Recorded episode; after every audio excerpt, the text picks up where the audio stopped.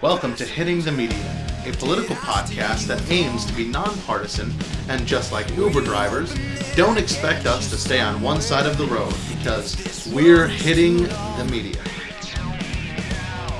I'm your host, Michael Beauharnois. And I am the co-host, Philip Chapman. Okay, so first up, we're going to talk about DACA. Yeah, let's begin with DACA. All right, just uh, everybody knows uh, some stuff about DACA, like it stands for Deferred Action on Childhood Arrivals. It's not even a law; it was a um, executive order that was put in place, I think, in 2012. And the basic idea was to, well, deferred action, to defer action, to put it off so that um, the Obama administration they couldn't get, they wanted the Senate to get a law through. Um, with immigration reform, but at that time, the GOP was taking over more. In in they had already taken over the House. I think they took over the Senate as well, and they were trying and they were less. Well, they were pro-immigrant, but um, we were talking a little bit about it before we did the podcast about the Gang of Eight that tried Yep. to put together the bill with Lindsey Graham. Do you want to just explain a little bit what about you, what you remember happened, and why? just to kind of get a context for what what's been happening now. Yeah, uh, I remember. I remember this bill. It was actually a big deal to me because, uh, you know, we're we're both very much moderates in a lot of ways, and so because the two of us are moderates, you know, we see the Republicans and Democrats needing to compromise on on some things, and finally, the Republicans and the Democrats came to a compromise on something big, the Dream Act in 2013. Right, there were eight sponsors to this bill. The sponsor who brought it to the floor was Senator Lindsey Graham, the Republican from South Carolina. Now, listen to this list of co sponsors Dick Durbin from Illinois, who's a Democrat, Senator Jeff Flake, a Republican from Arizona, Chuck Schumer, who is now the Senate Minority Leader from New York, he's a, obviously a Democrat, Lisa Murkowski, the Republican from Alaska, Catherine Cortez Masto from the Democrat from Nevada, Diane, what is it, Feinstein? Feinstein. Feinstein from California, the Democrat. Uh, Ted Cruz's favorite woman in the Senate. Kamala D. Harris, a Democrat from California. Presidential frontrunner in 2020 for the Democratic Party. Really? Yeah. Oh, I didn't hear about that one. Cory Gardner, Republican from Colorado. Michael F. Bennet, Democrat from Colorado. And Bill Nelson, Democrat from Florida. So there's a lengthy list of Republicans and Democrats on this, and they couldn't get it passed because, well, John Boehner in the House didn't want to work with the Obama administration. Because, you know, you have to show your power once you once you take back the House. All right, I would like to say that for I think it's interesting to me that that does to me sound like a Trump hit list. Like those are all the people that Trump probably wishes he could kill in the Senate. Like he hates Dick Durbin. I think Dick Durbin is the one that says that he heard Trump make the shithole comment, the alleged shithole comment about immigration, actually. And um, actually, he- Trump, and in the beginning, Trump hated Lindsey Graham. You remember when Lindsey Graham said the choice between Trump for president or Cruz for president is like the difference between dying by poison or getting shot with a gun. Like he just didn't Oh, see can I either ju- them as can I just options. can I Yeah. just say this real quick? Listen, regarding the 2016 ele- election, I know people want to say, "Oh, well, Trump colluded with Russia." Listen, it doesn't matter whether Russia was involved or not. Okay, America chose to slit their wrists instead of having Hillary for president. Just want to say that. I personally, when I voted for Trump, said oh I'm God. basically slitting my wrists. I'd rather slit my wrists than have a Hillary presidency. Just like you know, the majority of Americans not in the major aiming- metropolitan areas like New York City, Los I Angeles. thought you were aiming for the middle ground here. well, it, it is middle ground. I didn't want to vote episode. for him. First episode, five minutes in, we're slitting our wrists. Um, It, it is median because I don't I don't like Trump, but I also don't like Hillary, all right. Well, and I don't fine. really like Bernie. I don't see how we got on that. All right. Let me just. I I was gonna say this about the way immigration has changed. Probably the Freedom Caucus had something to do with shutting down that bill, uh, the the Gang of Eight bill, but I would say that, or like Bush era, because you remember. All right, So this Mhm. is interesting about immigration. Reagan is the last president to give an amnesty. He amnesty like in '87, 2.9 million immigrants were just granted citizenship with the wave of a wand, um, and then so that was obviously very pro immigrant, pro Hispanic, because most of those immigrants were Hispanic. Then um, Clinton raised uh, visa numbers, increased immigration. Bush also wanted to do immigration reform, which meant in Bush immigration reform, immigration reform, comprehensive immigration reform, is normally a way of of being. It's like making reform that's pro-immigrant. That's the terminology they use. So Bush, I don't remember exactly his plan, but I remember in the State of the Union he talked about like e-verify, which is probably a, a bone giving to the right, who were a little bit uh, against immigration, but not totally. But he wanted to bring in like, let's say, low-skilled workers, which is generally why overall the the right, like the establishment, Republicans want to bring in immigrant immigrants because they have historically the ones that are tied up with the corporations, the Paul Ryans of the world. I mean, I don't know if he's tied with corporations, but the the establishment types. Um, they like to bring in low wage workers because they want to pay low wages. So they, they might not want to give citizenship, but they do want to bring in workers on temporary visas or H one Bs and be able to pay them less than they would have to pay. Uh, I don't a- know if that's necessarily true. Remember that H one B visa reform that they did, It's like not through yet. Which one? the one where they made it. When didn't they pass that? Where they were supposed to make it? Last year? Yeah, No, they didn't pass it. really. Oh, I, I was under the impression they passed it. No, they're talking about reforming H one B. Yeah. But normally, like so, right, Republicans would want to bring in workers that they can pay less, and liberals, generally speaking, would want to bring in immigrants so they can get votes. Of course, in Reagan's era, most Hispanics were voting Republican anyway because they, you know, they're more family values oriented. Yep. They're uh, also, I think that they identified probably more with, uh, like they weren't identifying themselves with black people the way I, in identity politics, the way people of color are monolith nowadays. Mhm. There wasn't that sense back then. Maybe uh, so they they were more likely to vote for Republicans, and so they had them on both. They had to vote for Republicans, and they also would have them for um, low wages. But now the left sees them as good votes, so they'll want to bring them in, and um, but now there's this other side, right? The populist side, which Trump represents, which Breitbart represents. Um, but not just Breitbart and Trump. Like there's people even on the left, although it's a it's a smaller number that want to bring down immigration, like lower the numbers of immigration or secure the border and things So- like this. so- but this is a new kind of a new development in I think to some extent in American politics. Do you want to raise immigration, lower immigration? What are your ideal numbers? Oh well, we can get to that in a minute. I think we should talk a little more about DACA. Well, I mean, it will come out because the four pillars will give us a chance to talk about that. Well, let's tackle the four pillars. all right. So Trump brings up the four pillars. Um, One, path to citizenship. All right, path to citizenship for the dreamers. There's three million dreamers. So, and it's going to take, I think, 12 years in order for them to get citizenship. But right now, there was something called advanced parole, which is the way that some of them used as a loophole to get citizenship previously. And these are people who were um,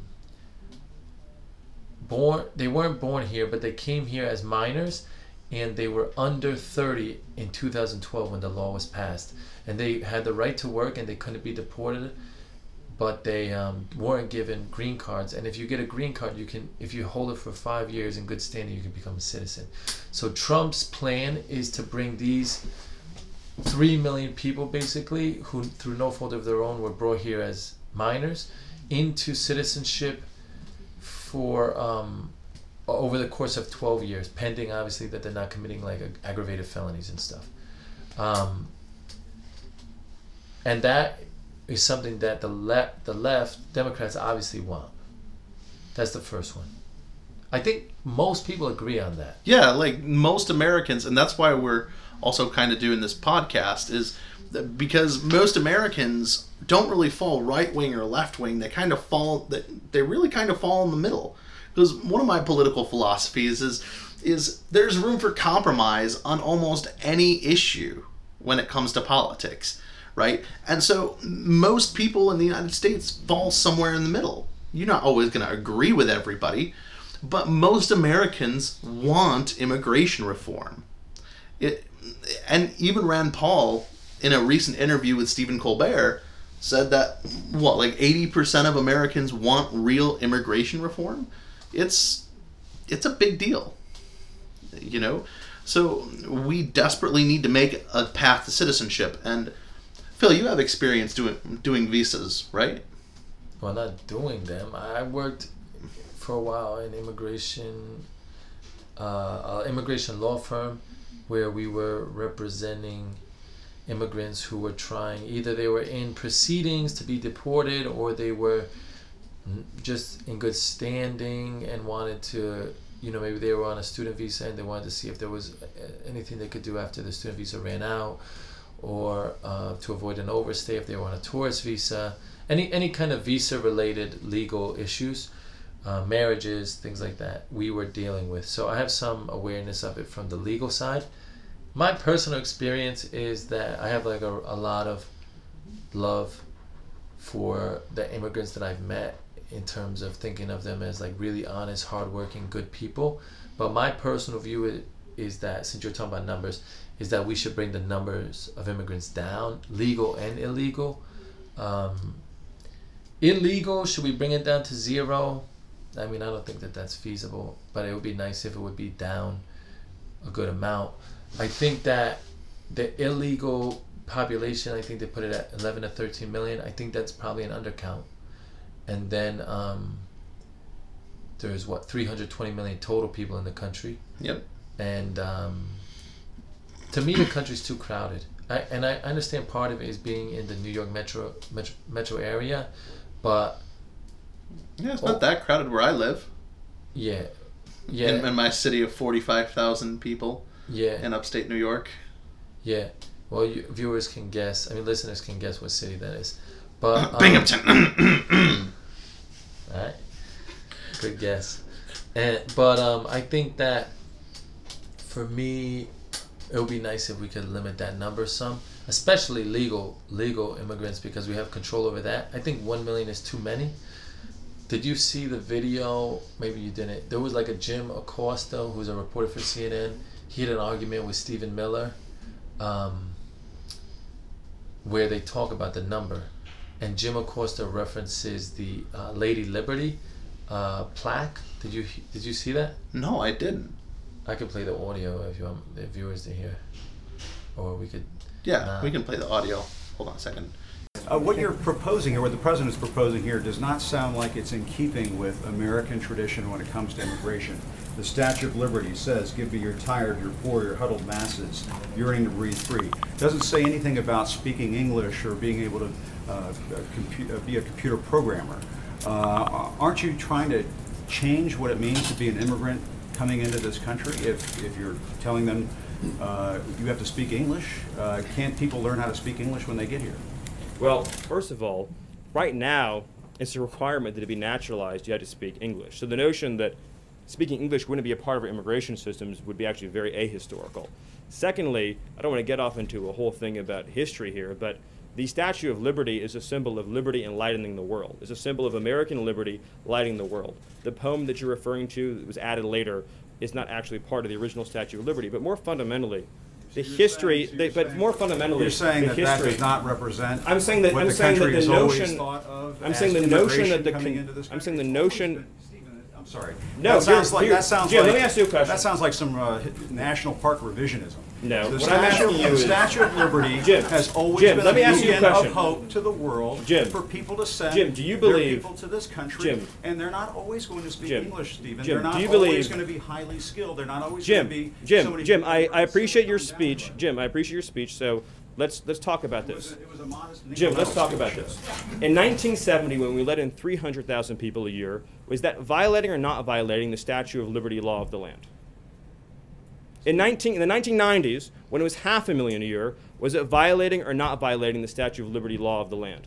Was it violating? When it was was 700,000 violating a year. No, tell me and- what and the- years. and the Tell me what years. Liberty when the Tell me what years meet. Tell me what years meet Jim Acosta's definition of the Statue of Liberty poem "Law of the Land." So you're saying a million a year is the Statue of Liberty number. Nine hundred thousand violates it. Eight hundred thousand violates it. You're, you're sort of bringing a Jim. press one for English philosophy here to Jim. immigration, and that's never For- been Jim. what the United States has been about, Steve. I That mean, you're, that's but just you're also your, your statement's also shockingly ha- ahistorical in another respect too, which is if you look at the history of immigration, it's actually ebbed and flowed. We've had periods of very large waves, followed by periods of less immigration and more immigration, and during the We're in a we've had period of immigration right now. The Yeah, president it's- wants to build a it's wall, actually- and you want it's to actually- bring about a sweeping change to surely, the immigration Jim, you don't actually think that a wall affects green card policy. You couldn't possibly believe that, do you? Actually, the notion that you actually think immigration is at a historic law, the foreign-born population in the United States today, With the Jim, new chief Jim, staff on Monday, talk, talking about how border crossings. Do you really? I, mean, I want to be serious, Jim. Do you really at CNN not know the difference between green card policy and illegal immigration? Sir, you, I mean, are you really don't know that? Cuban immigrant. He came to this country in 1962, uh, right before the Cuban Missile Crisis, and obtained a green card. Yes, people who immigrate Okay, to this so- so country Jim- can eventually. People who So, Jim, immigrate as to this country question, through Jim. not through Ellis Jim, as a Island, factual- your Jim, as a factual question- other ways, do a- obtain a green card at some point. They do it through a lot of hard work. And yes, they may learn English as a second language later on in life. So, but, but this Jim- whole this whole notion of well, they could learn, you know, they have to learn English before they get to the United States. Are we just going to bring in people from Great Britain and Australia?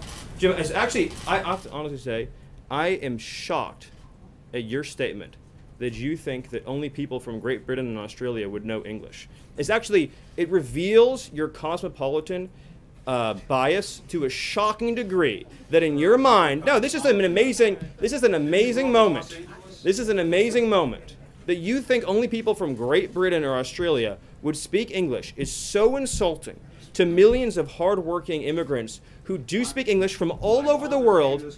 Jim, have you honestly, Jim, have you honestly never met a an immigrant from another country who speaks English outside of Great Britain and Australia? Is that your personal experience? Of course, there are people who come. But that's not what you said, parts of the and it shows it shows your cosmopolitan bias. And I just want to say, sounds like you you're trying to engineer the I racial say- and ethnic flow of people into this country. Jim, this that is one of the most outrageous, insulting, ignorant, and foolish things you've ever said. And for you, that's still a really the the notion that you think that this is a racist bill is so wrong and so insulting, Jim.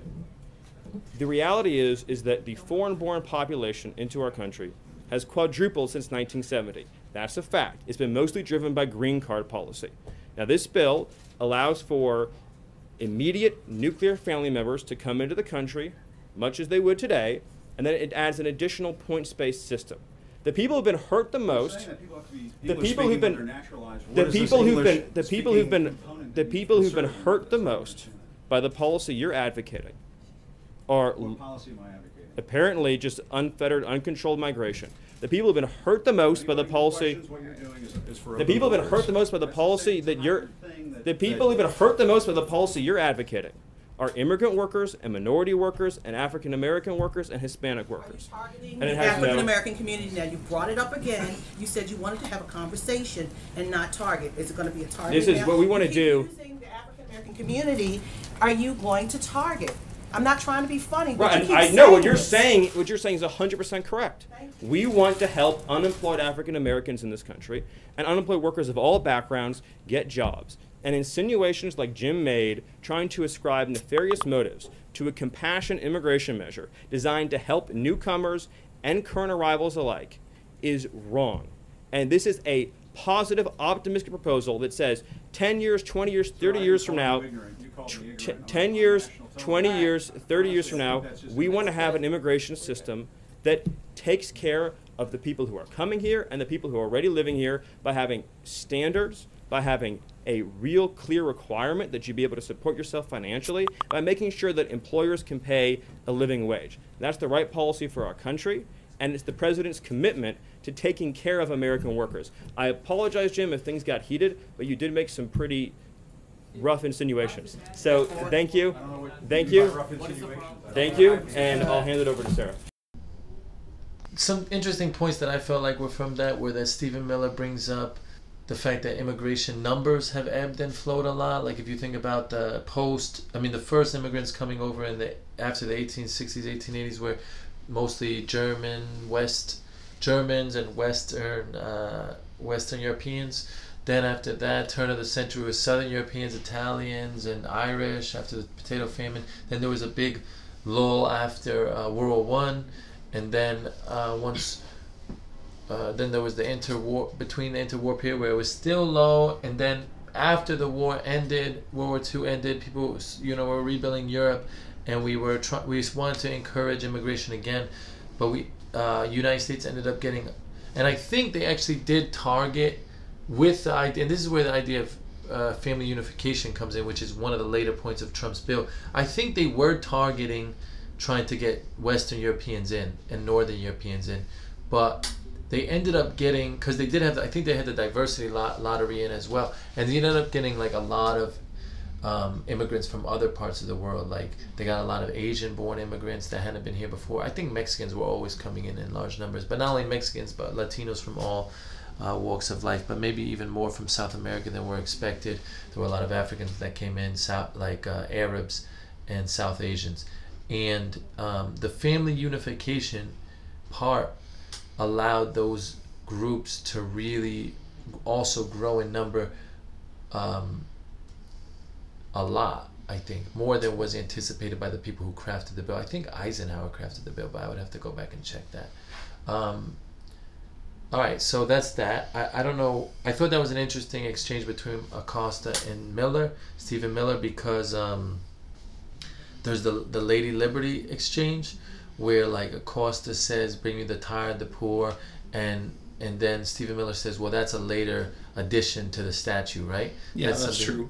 And what's the real number that we should allow to bring in? And I think the key point that Stephen Miller brought in at the end was, we need to do a bill that works for those that are coming in, but also for those that are here. Like we Yep. need people here to also be thought of and protected when we think about immigration. Um, I have only experienced one time uh, with helping somebody apply for uh, a visa, and I was in Nicaragua for one month, uh, and and the the Nicaraguan family I was staying with, um, her name, uh, the the woman in the family was uh, Darling, and Darling uh, is a missionary that my church supports, and so she wanted a tourist visa to come to the United States because she had to come to a couple conferences because she was trying to raise money and tell people what's going on in Nicaragua. And you know she found time to visit my church. But I helped her you know and it it was ridiculous how much we had to go through how much paperwork we had to go through just for a tourist visa.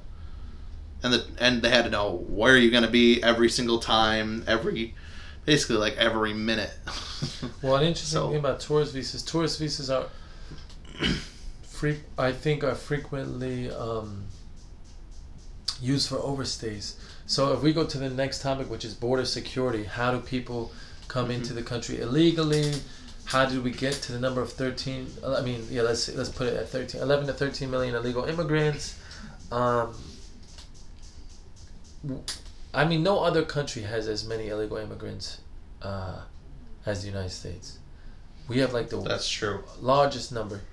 And um, how did it happen?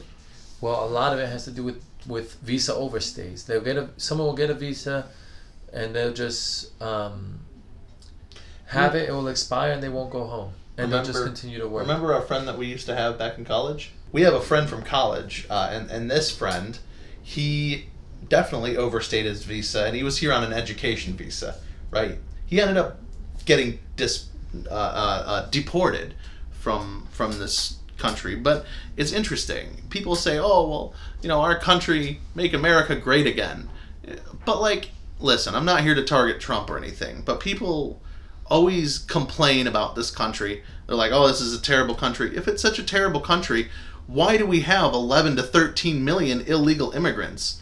Why is everybody, their mother, their grandmother, their grandfather, and every part of the extended family trying to come into this country if we have such a terrible country? Well, so here's an interesting thing about the border security, right? You have Yeah. visa overstays, but you do still have people crossing the border. Although they say since Trump got into office and his like threats, let's say, just the, just him up there threatening has brought down the numbers. I don't remember the number, but it's brought down a good amount the number of border cross illegal border crossings.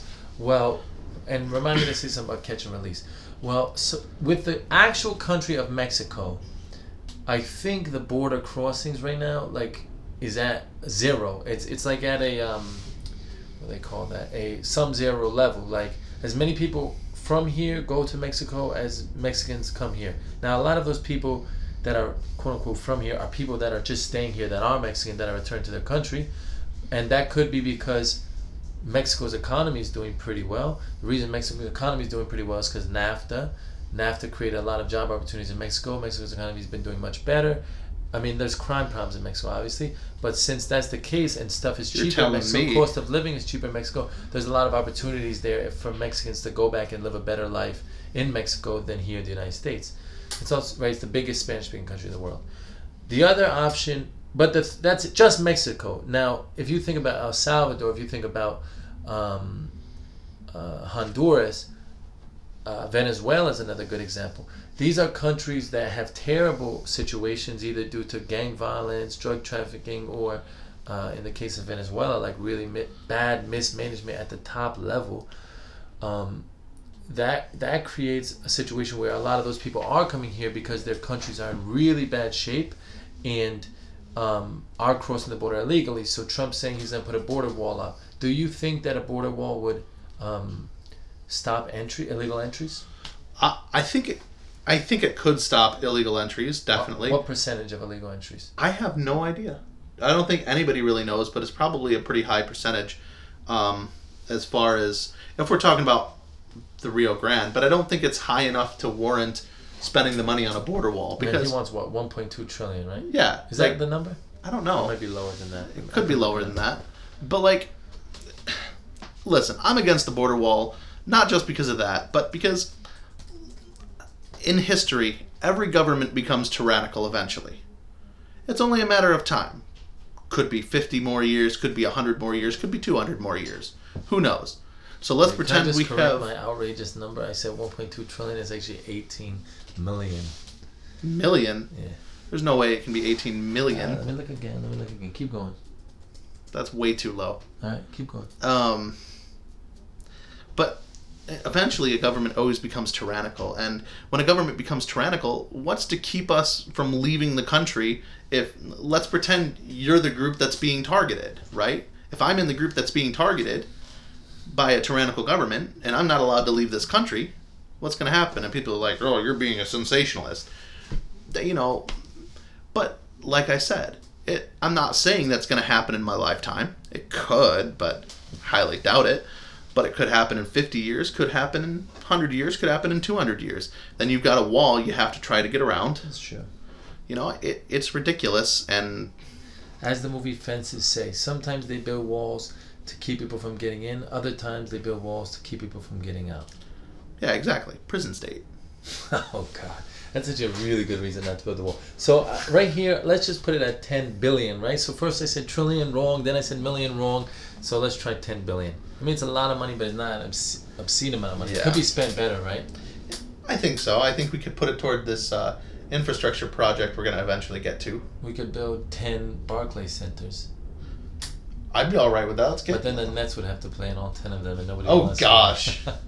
Unless the Knicks are playing them with Porzingis, then everybody's going to want to watch, and they'll shout defense when the Knicks are on defense. So you say no to a border wall because you you think it's expensive and you think that down the road it doesn't have to be 100 years by the way if we got if this became a tyrannical state you would want to be able to escape Yeah, exactly.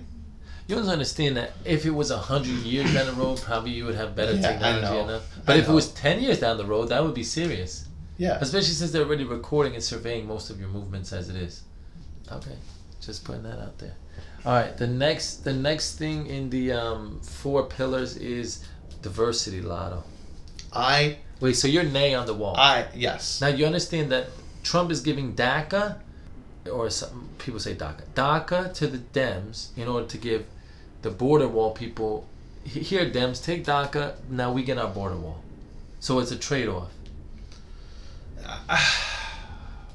Oh, and most Democrats also oppose the border wall not because of what you said, which I actually think is a good argument. They oppose it because they feel it's racist. It, it, it I mean, listen, you don't see Canadians immigrating to the United States. But what's interesting, Mexico guards their southern border, don't they? I don't think so. do Yeah, they have a bunch of people from those Central American com- countries trying to immigrate into their country. And do they have a wall? I don't know if they have a wall. I know it's heavily guarded though. Okay. But I don't know if you necessarily need a wall. Well, it's not actually. He also did say that it doesn't have to be a wall like the Great Wall of China and all places. It could be like cameras and things like that. as Was it. Marco Rubio that asked uh, President Trump when he was a nominee what happens when El Chapo tunnels underneath it? Yes. You Yeah, love that line. right? Just ju- that was one of my favorite lines. I was laughing so hard, especially you know because I've been to Mexico too. I spent two months in Mexico, so I, I know a little bit about what goes on with the with the with these drug cartels and such things. So I. I also think where there's, I mean, listen, if they can tunnel El Chapo out of prison, which they can't in New York now, I don't know if he's still in New York. I don't know where he is. He was in Brooklyn for a while. I thought it was pretty funny. He wanted to be, he wanted, he said it was inhumane that he was put on the top floor, and the judge was just basically just laughed at him. I was like, yeah, whatever, you're staying put. So it, it was pretty, pretty funny. But anyway, wait, wait. You didn't even comment on whether it's racist or not. Eh, I don't think it's. Eh. See, everything's racist now. You say anything, it's racist. If I say, "Look, I fell on black ice," you just offended no African Americans. Oh, there is black ice. I guess there is. I was thinking I slipped, ice. Mike. I got, in, I crashed into the median because I hit black, black ice. ice. Right, right. All the African Americans are now offended. But no, like, now if I were to That's say, easy for you to say as a white cisgender male. excuse me, you didn't address me to my my pr- my Stop, preferred stop. Let's pronoun. not go there. All right. Next, an end. Uh, no, we don't need to go there. An end to the diversity visa lottery. That's number three. Are you on this or not on this? End of the diversity. I mean, this is a good lottery. transition because we were just talking about racism, and this is the diversity lotto. See, I am against the diversity lotto. I think if you're qualified, So you want come merit-based system? um, I, I like a merit-based system, but I I like a diversity and and merit-based system, like a combination. So what do you mean? That's what it is now, right? Not really. It's just a diversity. Like if you're from, it doesn't really matter what your skills are. Yeah, there's there's skill-based visas. There is, but what I think it would be better to we should just eliminate skill based visas altogether. And everything should pretty much just be skill based. But there should be diversity requirements within the skill based visas. Does that make sense? Because there's a difference between uh, work visas and I actually think the diversity lottery is a small part of the visa application process. I think most are family reunification. which is a good thing. Well, we'll get to that. That's next. And I I don't know, so we'll get to that. But let's say most are family reunification, then a good amount are merit, and then a small amount are uh, diversity. I think it's fifty thousand. either way, you know, um, diversity, it's it's fine and all, but skill is more important. I, I would say. Uh, Now, but do you want to bring in high wage or low wage? I mean, high skill or low skill workers? both. If you have a listen, any skill you have, like real skill you have, it, it, it doesn't it doesn't really matter to me. If you can drive a forklift, which I drive a forklift for a living, a standing forklift, uh, and if you can drive a forklift, it's a great thing to be able to do that, and you can make. I make. I'm right, probably no, on, you didn't tell me how much you make. I'm on pace to make a decent amount of money this year. Let's just say I'm middle class. Wait, can we stop for a second though? Why do you want to bring in somebody from another country to do that job? That would make no sense to me. What job would you be doing? there's pl- there are plenty of jobs in this country. Are there? You just have to look. Oh, if this if you bring in somebody that can do a forklift job, you lose your job, and you said, well, there's plenty of jobs. Well, I mean, let me think. How many jobs in the U.S. full time jobs? Um, I don't think there's that many. I think there's like. I don't.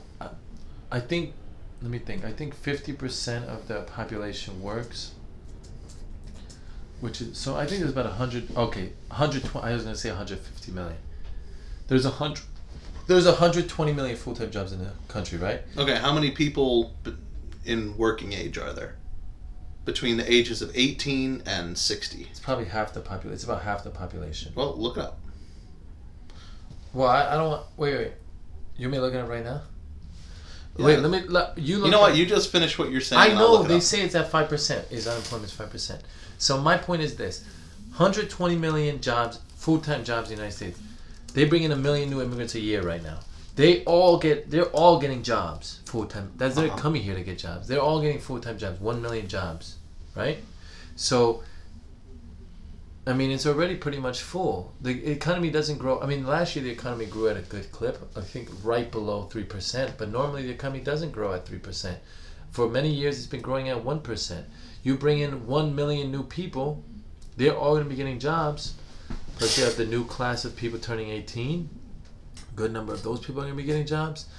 If you're if there's going to be one million new people is taking about like, I don't know, let's just say slightly less than one percent of the available full-time jobs every year. Over the course of ten years, they've just taken let's say 8% of the available jobs. What does that leave you with? When you think about it like that, 8% of the available jobs, we don't know what percentage of the available jobs you're qualified for, but I know that's beginning to take uh, a definite chunk out of you, the jobs that you're available to work. Yeah, it, it does, but it, again, immigration isn't isn't that high anyway. And It's 1 million right now. but um, but what I'm saying is that there are supposedly 11 to 13 million illegal immigrants. So there's a lot of immigrants in this country. Illegal, I'm talking about legal. And 1 million illegal. new legal immigrants a year. yeah. What about it? Do you think that's too high? I think it's way too high. Uh, and my point is, they're ta- they're all coming to take a job. I could say work a job. Maybe that's a slightly better way to say it, right? Oh, take a job. No, work a job. But we don't have. You don't owe, right? You don't owe. Maybe not all, but let's say most. You don't owe people from another country the jobs the way you owe an American the job. Someone that's born here, because you have to take care of him. He lives here. Yeah. um, So why give away a job like a forklift job to um, to an immigrant? Doesn't that doesn't make a lot of sense to me? well, Especially if it can be a middle class job, middle class manufacturing job, blue collar. Well, it's more a warehouse job than a manufacturing job. It could be a manufacturing job, but whatever, it's semantics. whatever. Semantics. Anyway, it's semantics. Um, And what I heard about where ab- ab- about a lot of um, forklift jobs or warehouse working jobs are that those jobs are among the best jobs for non college educated or for those who are college educated but are underemployed. Yeah. And it's been that way for a number of years, maybe 10 or 15 Yeah, years. they're actually. I, I mean, I like I said, I get paid pretty decently. Um, I get vacation time, sick days, floating holidays. You know, you name it. It's it's really good. Uh, but see, I think that immigrants should be allowed if if they're a great forklift driver, they should be allowed to come in to fill a position. Now, the thing is, no, my hear me out, Phil. I see you smiling over there. You know, hear hear me out. Uh, one of the big problems that that we have where I work is there's a huge turnover rate, and we can't get people to stay. You know, and these things need to happen, and because we don't have enough people, uh, in in our company, it, it, it can be very very difficult to get things done that we need to get done right? And people are, like, oh, well, you should go on a hiring drive. We do go on hiring drives. The problem is, nobody in our country wants to work anymore. I mean, that's not quite true. That's a little bit of an absolute blanket sweep. There are people that want to work, but not enough people want to work at a blue collar job. I think blue collar jobs don't pay enough for people. I think a lot of people would love to work in a blue collar job. We pay pretty good. All right. I mean, I was a ta- both of us have been taxi drivers, so you understand what I'm saying, Phil. I was making kind of eh money as a taxi driver, right? And uh, I'm making more now after taxes than I was as a taxi driver. So I get paid fine. I mean, am I underpaid a little bit?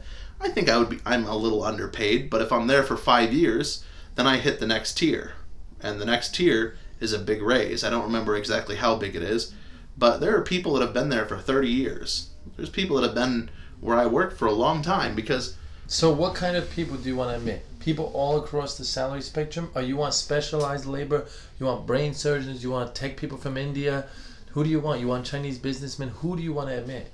I mean, it's our choice, right? At the end of the day, I think that the difficulty with the Democratic position for me on immigration is two things. One, that they call the race card, in my opinion, too frequently, so that anybody who speaks about immig- limiting immigration is, is considered a racist, and which just makes me want to tune out. And two, the idea that, um, the idea that, I think they have good points in the corner, but I think the second bad idea that they have is. Um,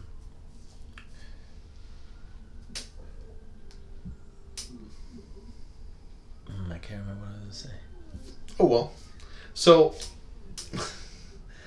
my this is how I would do it. If I were to have an immigration system that's skill based, right? You start with the top earners, right? And however many top earners you can get, depending on. So let's pretend we have, um, we're we're gonna stay at a million, right? Too high. Yes, but let's pretend for a second we stay at a million, right? So we find all the skilled workers we can, very, I mean, highly skilled, brain surgeons, uh, with a Right. salary of like seventy-five thousand a year or more, That's right? middle class salary. That's two hundred thousand. You mean?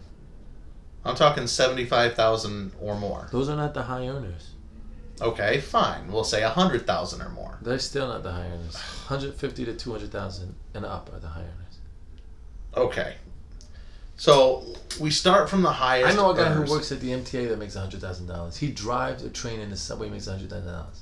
Really? Yes. Oh my gosh, All right. So go that's ahead. ridiculous. So we start with the most qualified. Yeah, I don't think it's ridiculous, but go ahead. that is pretty ridiculous. All right. Continue. You know how much that would pay in Binghamton? It'd be like no a it'd be like a thirty-five thousand dollar a year job. Stay focused. I can always edit this out anyway. Don't just stay focused, so you don't have to do all that. Well, we're at like forty minutes. All right. So let's wrap it up. Let's stay No. focused. We don't, we're we're gonna get to the fourth pillar soon. Okay, so you know you start with the top earners, right? And you get as many of the top earners, and you put it in different tiers as far as salary, right? So let's pretend uh, tier one, like priority one, would be like two hundred and fifty thousand down to two hundred thousand, right? And then the next priority would be two hundred thousand down to one hundred and fifty. Pro- next priority would be like one hundred and fifty to like ninety thousand, and then like ninety thousand downwards to like what sixty five thousand Okay. and then you know 65 down to 45 and then 45 down to 30 and then th- i think 30000 should be the the minimum cutoff like a $30000 a year job What about agricultural workers? Why do we need agricultural workers Because we have a lot of agriculture. so agricultural workers make $30000 a year or less A lot of them. and why is that Low skilled job. You know how capitalism's set up? Capitalism is set up to make those who work the least get paid the most, and those who work the most hardest get paid the least. Everybody knows that. okay Yes, you heard that, Rand Paul. Yes. yeah and socialism is set up so that I'm not- we don't nobody need- nobody makes any money except the government That's not true. Continue. So what are you gonna do with these tiers? And Well- what are you gonna do with the agricultural workers? So I don't know what to do with the agriculture workers, but you know, uh, a- a- as technology keeps improving, agriculture is, you know, we don't need as agricultural workers as much as we used to, as technology increases. Okay. So because we're becoming industrialized, whether we don't want to or not, but we do have this kind of organic movement going. So we may need more, but then again, we also have a small business movement going. So we have people that are trying to start their own agriculture now. Okay. So, you know, that's not that big of a deal. But, you know, you start with your first priority and you get as many for like the first six months, the first from like 100,000 to 250,000. Those are the people. Those are the people you're trying to get first. My basic question is: Do you want the high earners coming in, or you want them to come in less? I would rather. Because It's my kind view of is that I'd rather have the high earning jobs go to Americans. I'd love to have high earning jobs go to Americans, and uh, I think that that would be a debate for another time about how to improve higher, hi, improve uh, the the the the training for for people to be able to hold these high earning jobs and and how to fund that for Americans. Um, but from from strictly a tax percent perspective, right? What we need to think about is how do we get more people to pay taxes? You need more high earners. So if you bring in the high earners and give them green cards and tax them like you do Americans, So, but you're saying in areas where there's a shortage of workers, like tech, let's say, or Yes. software engineers. yes. So bring in ten thousand Indian software engineers. Yeah, or as as many as you can get. It, uh, like, you know, a million is pretty high, uh, unless we're unless we're talking about the dreamers and and We're naturalizing anymore. We're not anymore. Keep going. dreamers. So if, if we're not talking about uh, uh, naturalizing our dreamers, then what we need to do is we need to lower that number, you know, down to like five hundred thousand or seven Which was the nineties, right? Yeah.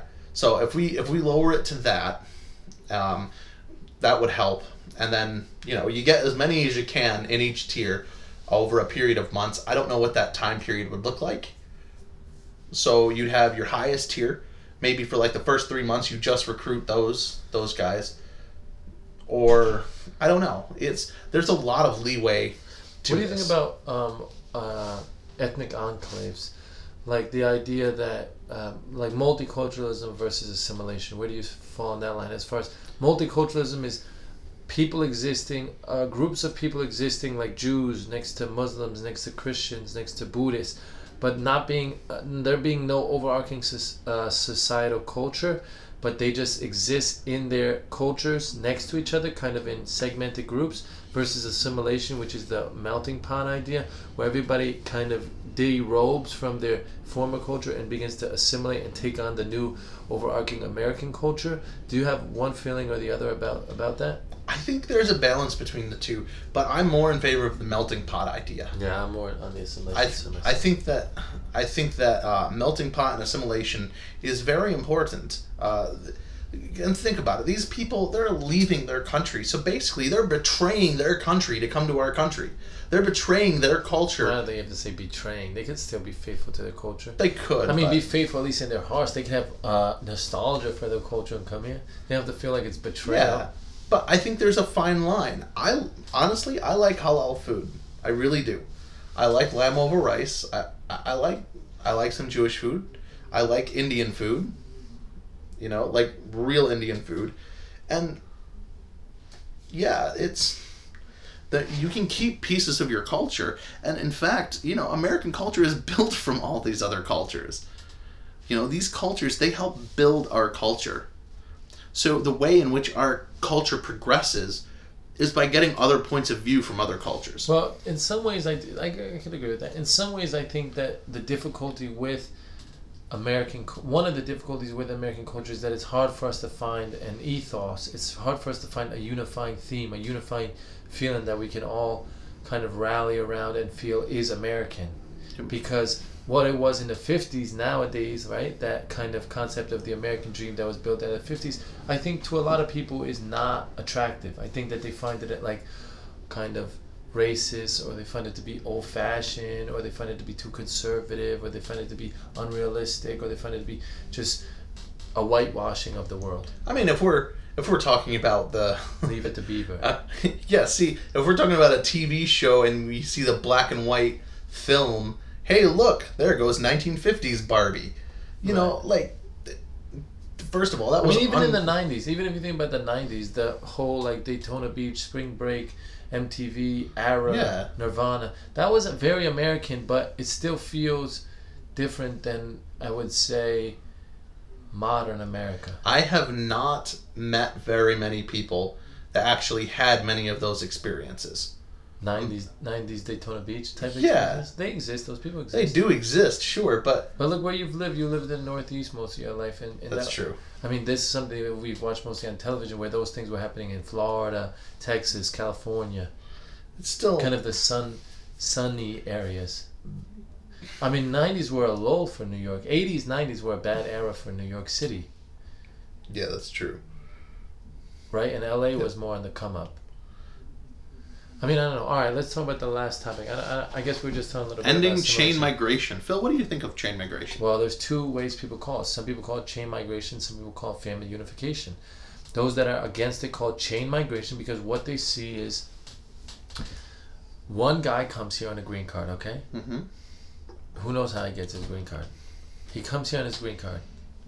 Then he, you know, he could become a U.S. citizen after five years. Uh, he'll petition his brother, or he could petition his mother. His mother petitions his brother, because that's her son, immediate relative. Or that might not be if he's not a minor. I don't think he's a immediate relative. He's on a wait list, but he still can come in. So he, so one guy, he could bring his wife and his spouse. That's gonna stay. his wife and his spouse. His wife and his um. I mean, he doesn't have more. Uh, maybe he has multiple spouses. Maybe he's a but that's Mormon. an issue. Mormon, right? I was gonna say right. All right. So he brings in his spouse. He brings in his kids. Those come in no matter what, even under the new plan, the new proposed plan. The other then right, right now as it exists, he can bring in his parents. He then the parents could once they come in could bring in the brother. His brother, or he could bring in his brother. His brother could bring in his kids and his his brother's kids and his brother's wife. Uh, then those once they those people get naturalized, they can bring in their families. So what can happen? And there's no limit. So what can happen is, it just keeps extending and extending and extending, and it's not merit based at all. And so you could have large swaths of people coming in that may, I mean, right? They might. What do we consider nuclear family? That's a good question. So some people feel that nuclear family is just the way it's the way that Trump administration wants to define it is, spa- well, nuclear family is that basically right, spouse and kids, and then other people are adding, the parents. That's to become the big question. Should you add the parents or not? Because once you add the parents, and if they can bring in their kids, then you're really bringing in your brothers, your siblings, and your cousins, or your nephews and nieces. So. um my view on it is probably that they should not do family reunification anymore or that they should do less family reunifications. I understand it sounds not compassionate, you don't want to bring your extended family, but um, let's say if I when I think about it I think oh if I would have moved to Italy and um, and I got there I came in on a work visa and then I decided to become an Italian citizen and then I thought to myself, ah, well, maybe my brother would like to live here. And then they said, no, you can't bring your brother because you're the you're the Italian citizen, and we don't accept brothers petition petitions to make your brothers Italian citizen. I really like his brother, so if they would, wouldn't allow his brothers to come here, I would be super, super to Italy. disappointed and sad. Italy, I would say, dang, I guess my brother can't come to Italy. He could come on a visitor visitor uh, visa. That's fine, tourist visa, but he can't come as a citizen. Oh no, your Italian brother should definitely be allowed here. Good. Okay, awesome. so you feel that family reunification is something that should be Uh, yes, but the but there has to be there does have to be a limit at some point. Um, you know, uh, first the first people that should be allowed obviously are parents, and they should be allowed to bring the rest of their immediate family, wife, kids, you know, stuff like that. Um, you know, it, it really depends. It's kind of a toss up for me. Like I see both sides of it, and both sides make a lot of sense. The compassionate issue, because like, would I want my siblings to come with me? Of course I would, but at the same time, You know, you have to think about it from a jobs perspective and from uh, a U.S. economy perspective, especially the job and the skill perspective. Like, let's pretend one guy's a brain surgeon and the other guy is a professional scam artist, but he's never been convicted of a felony, and he makes it look like he's great on paper, and then he comes over and he's like, "Look, I'm a certified accountant." Right? That's fraud. Yeah, exactly. Well, he could get deported. Yeah, exactly. But he, we just brought him over, and now we're now we're spending money deporting him. Oh yeah, that's the problem. Spending the money to deport. Yeah, deporting people actually costs money. Because I guarantee you, most of these people getting deported are not going to be paying the U.S. back. And by most of the people, I'm like probably 99% of them. So I guess at the end of the day, I mean, I don't know your view. So you would say you would like family reunification, but with some qualifications. Yes. Maybe they could bring in the nuclear family, and then they could just there could be some kind of uh, limit, like based like some kind of point system. I think has been proposed by some people. Yeah. Two points to bring know- in a parent, five points to bring in a brother, and you only you know something like that. Yeah, that's that's not a bad idea. All right, so that I think the family reunification thing I think is actually the big holdup, even beyond the border wall for the Democrats. Uh, I know that the Democrats find the um, border wall offensive, but I think they're willing to do it to get DACA because DACA would be a big win for the Democrats. Also, I would like to say that I've I think DACA. Obama never meant DACA to be permanent, and I find it a little bit disingenuous that people are mad at Trump for ending DACA. DACA was got renewed, but it was going to run out anyway. I mean, Trump sped it up and he ended he ended advanced parole, but uh, it wasn't ever meant to be permanent. In other words, like it, it, it's an executive order. It's not a law. It shouldn't. You shouldn't be able to just make executive orders that change big things like that. Technically, according to the Constitution, if you want to change the Constitution, that's another topic. Can we hit two? Uh, can we hit Rob Porter before um, we end? Uh, we're at like 50 minutes.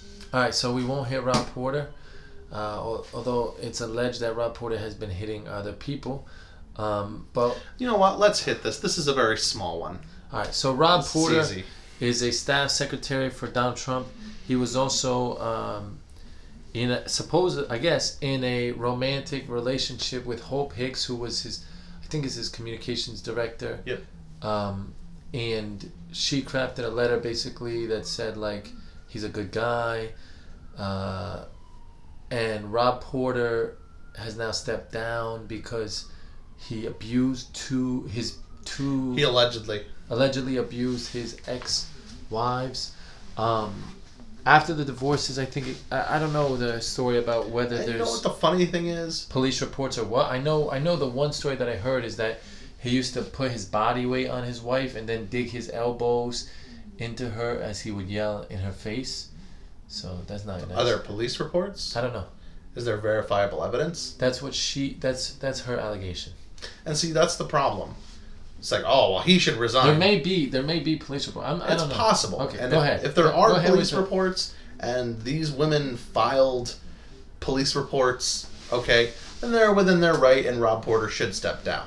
Now, if he has not been convicted of a crime of any sort, he should not have to step down. How down. about a misdemeanor DV, domestic violence? yeah, I, I think he should step down. I think somebody should Step down. for that. Okay. Like if, they, if if he's been convicted of that, he should. Okay. Now, I think it was ridiculous what the Democrats did to Al Franken. He said these allegations are not true against me, and they still said you should resign. No, Al Franken did say that his the allegations were true. That he touched the girl's boob. It's right in the photo. We'll, we'll edit He said it was a joke. We'll- No, it's fine that you made a mistake. He says a joke. Go ahead. I thought it was wrong that they made Al Franken step Yeah. down too. yeah, exactly. See, they made him step down. It, it was yeah, it, it's ridiculous. What are you gonna say about Rob Porter? You feel what? I think we need to let more evidence come to light because people just want to throw mud. That's what it is. It's just mudslinging.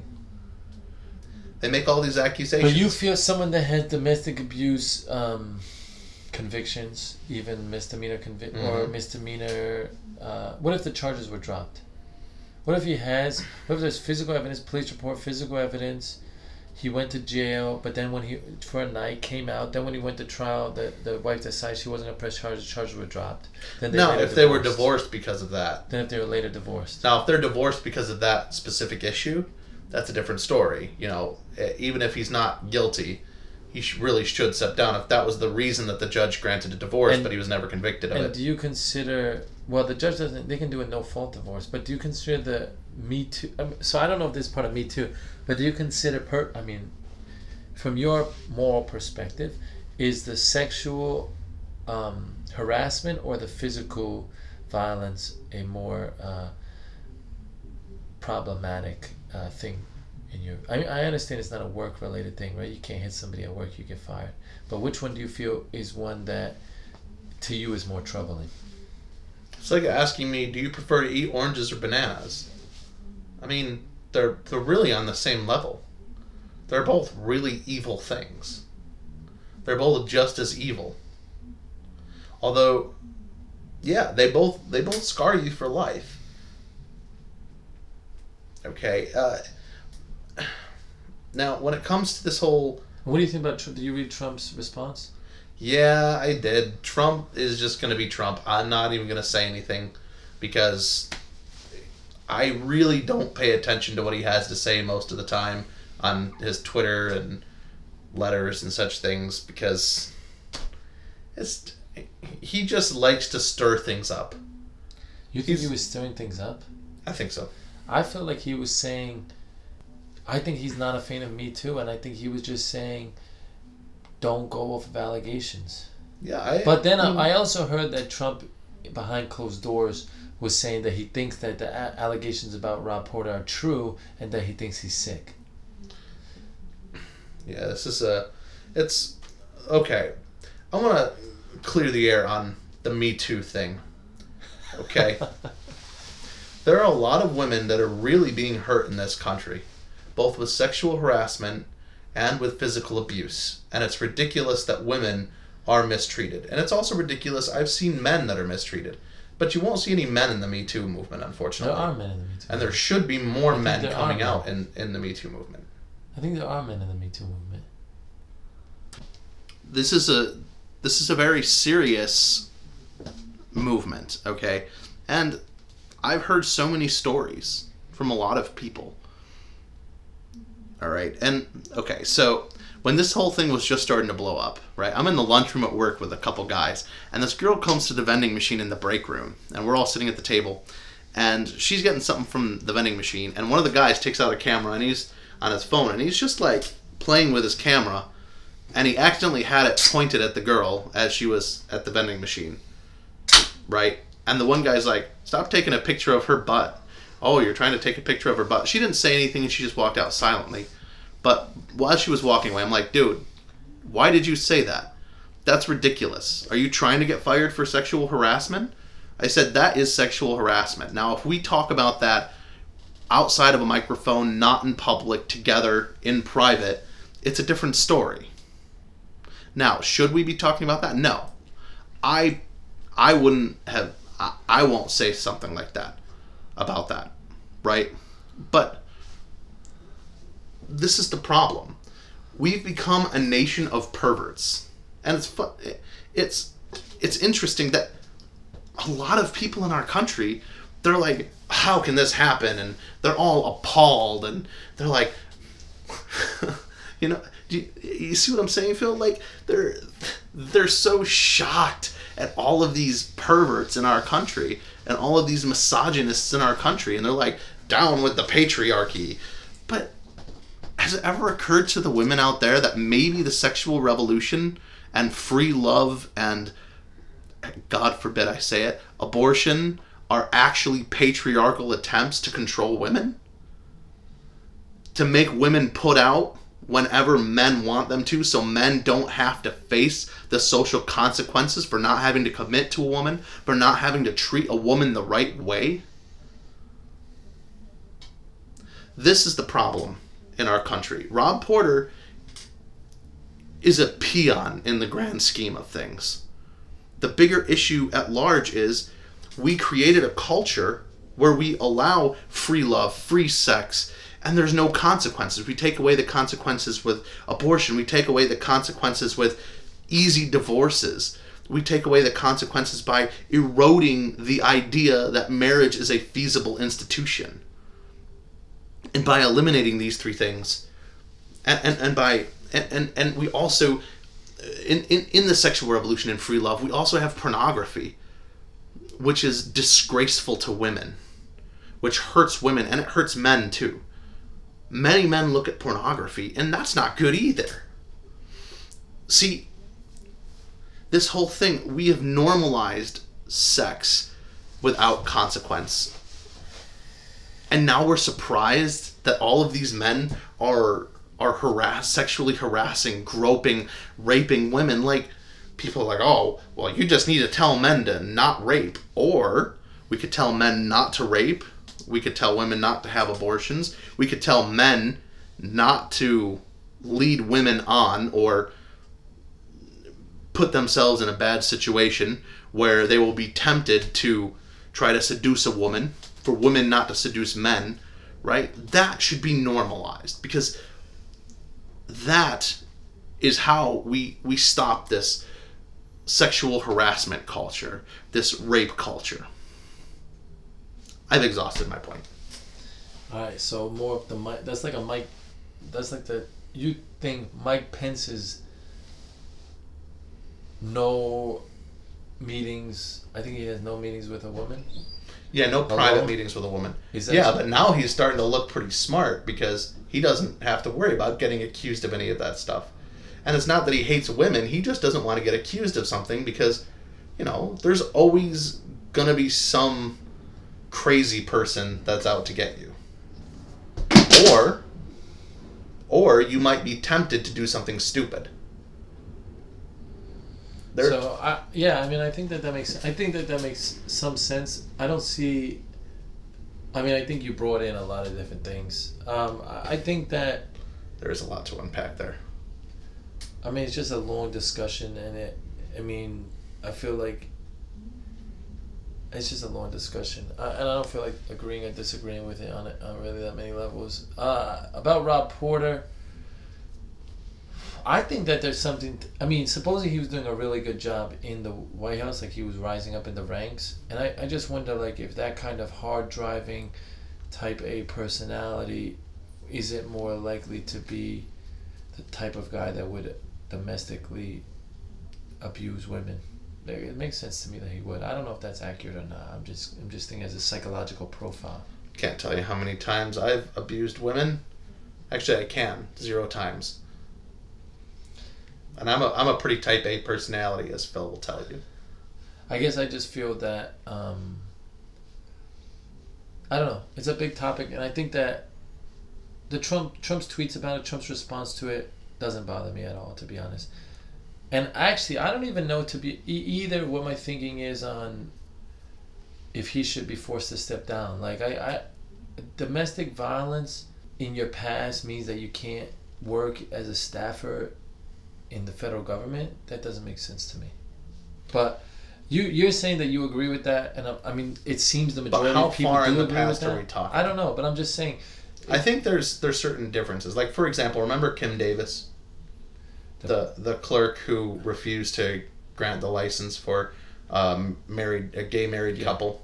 Yeah. Well, they were they were trying to tear her down, saying, "Oh well, divorce is against the Bible, and so because divorce is against the Bible, she's a hypocrite for not granting the marriage license." She was divorced. But she yeah, but she And was divorced before she be, yeah, but before she became a Christian. Okay. She was remarried, divorced and remarried before she became a Christian. Then she became a Christian. So you know that obviously wouldn't count. If you had like a major life change like that, I just think it's stupid to say.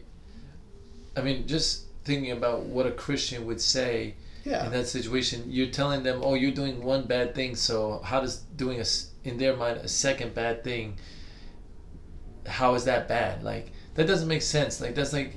You know what I'm saying? It's like it's still a Yeah. bad thing to you. Just because you're doing one bad thing doesn't mean you have to add to your pile of bad things yeah. that you're doing. Bush got a. DWI, so he wasn't qualified to be president. No, that's not what I mean. I'm I saying. know, like, but I'm I'm being Bush, I'm Bush, agreeing with you. It's like Bush. Why don't you go uh, poach that um, that uh, wild pheasant? oh, I don't want to poach a wild pheasant. It seems like a bad thing. Well, you got a DWI. It's like, so I screwed up in one place. Does that mean I have to screw up in all places, or in a second place? And um, all right, so I guess, but with Porter, I mean, I'm I'm fine with him going if they felt it was the best decision. I just think DV doesn't automatically equal lose your job. That's not. I mean, maybe it does in most people's minds, but It, not in my it shouldn't automatically mean it. Uh, Like I said, it all depends. There's there's room for compromise on many issues, and I think that's there's room for compromise on this issue too. I think that's it. Yeah, I think that I is think too. we'll come back to it with infrastructure, probably, right? Yep, I think so too. That's a good. Mike will be crunching numbers in the meantime. Yep, we'll get that podcast eventually. Have a good one. Thanks for listening to Hitting the Median.